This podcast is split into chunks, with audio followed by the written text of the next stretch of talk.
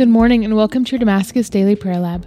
My name is Megan and I'm a missionary at Damascus where we are working to awaken, empower, and equip a generation to live the adventure of the Catholic faith. Today we are going to be reflecting on our reading from Isaiah. Raise a glad cry, you barren one who did not bear. Break forth in jubilant song, you who were not in labor. For more numerous are the children of the deserted wife than the children of her who has a husband, says the Lord. Enlarge the space for your tent. Spread out your tent cloths unsparingly. Lengthen your ropes and make your firm stakes. For you shall spread abroad to the right and to the left. Your descendants shall dispossess the nations, and shall people the desolate cities.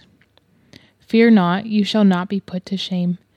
You need not blush, for you shall not be disgraced. The shame of your youth you shall forget the reproach of your widowhood no longer remember. For he who has become your husband is your Maker. His name is the Lord of hosts.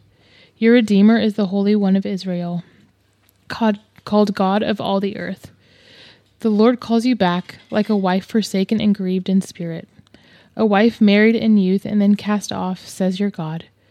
For a brief moment I abandon you, but with great tenderness I will take you back. In an outburst of wrath for a moment I hid my face from you. But with enduring love I take pity on you, says the Lord, your Redeemer. This is for me like the days of Noah, when I swore that the waters of Noah should never again deluge the earth. So I have sworn not to be angry with you or to rebuke you. Though the mountains leave their place and the hills be shaken, my love shall never leave you, nor my covenant of peace be shaken, says the Lord who has mercy on you. Okay, so this is one of my all time favorite sections of scripture. Um, this, um, these few verses in Isaiah 54 are ones that I go back to continuously. If I open my scripture and I don't know where to go, or if I just need the Lord to speak something clearly to me, I will so often go to this chapter in Isaiah because it is just so rich and filled with so many promises. We have promises of fruitfulness. We have promises that we will not be put to shame, that we will not be disgraced, that we can forget the shame of our youth.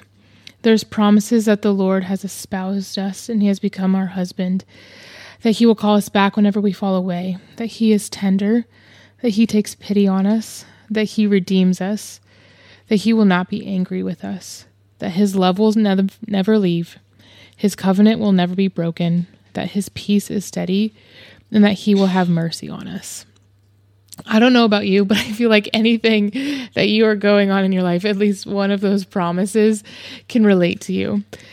And I think for me, in a particular way, the promise that I'm really holding on to today is this promise that the shame of my youth I can forget.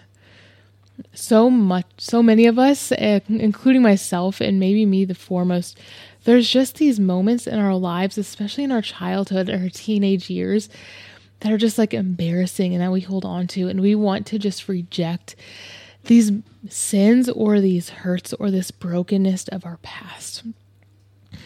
And the Lord doesn't want us to outright reject them or to just ignore them, but He wants us to reject the shame associated with it.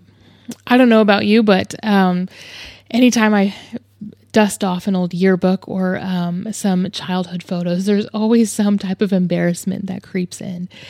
And the Lord wants to redeem the way that we view our past mistakes and our past brokenness because He doesn't view it through the lens of, like, look how badly you've messed up or look how wrong you've done it.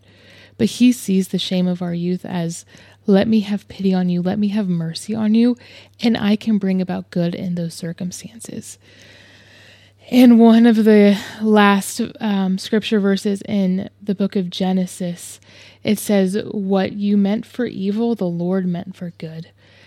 That these hurts and these areas of brokenness from our past, the shame of our youth, that Isaiah calls it, that we can forget because the Lord has already or is going to bring good about in those areas. That it's not about the shame or the hurt or the pain caused in those moments, but the Lord wants to redeem our past and He wants to make it good. So maybe that's the promise that's sticking out to you today, or maybe it's that He wants to have mercy on you, or that He's tender with you, or that your life will be fruitful. I don't know what it is in the list of promises that is packed into this short reading from Isaiah, but whatever it is for you today, just hold on to that. In any moments of despair or faithlessness, call to mind that promise and trust that the Lord will bring good in your difficult and hard circumstances. He is working for your good and He loves you and He wants to care for you.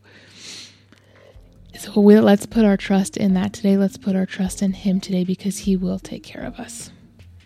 This has been a scripture reflection on Isaiah.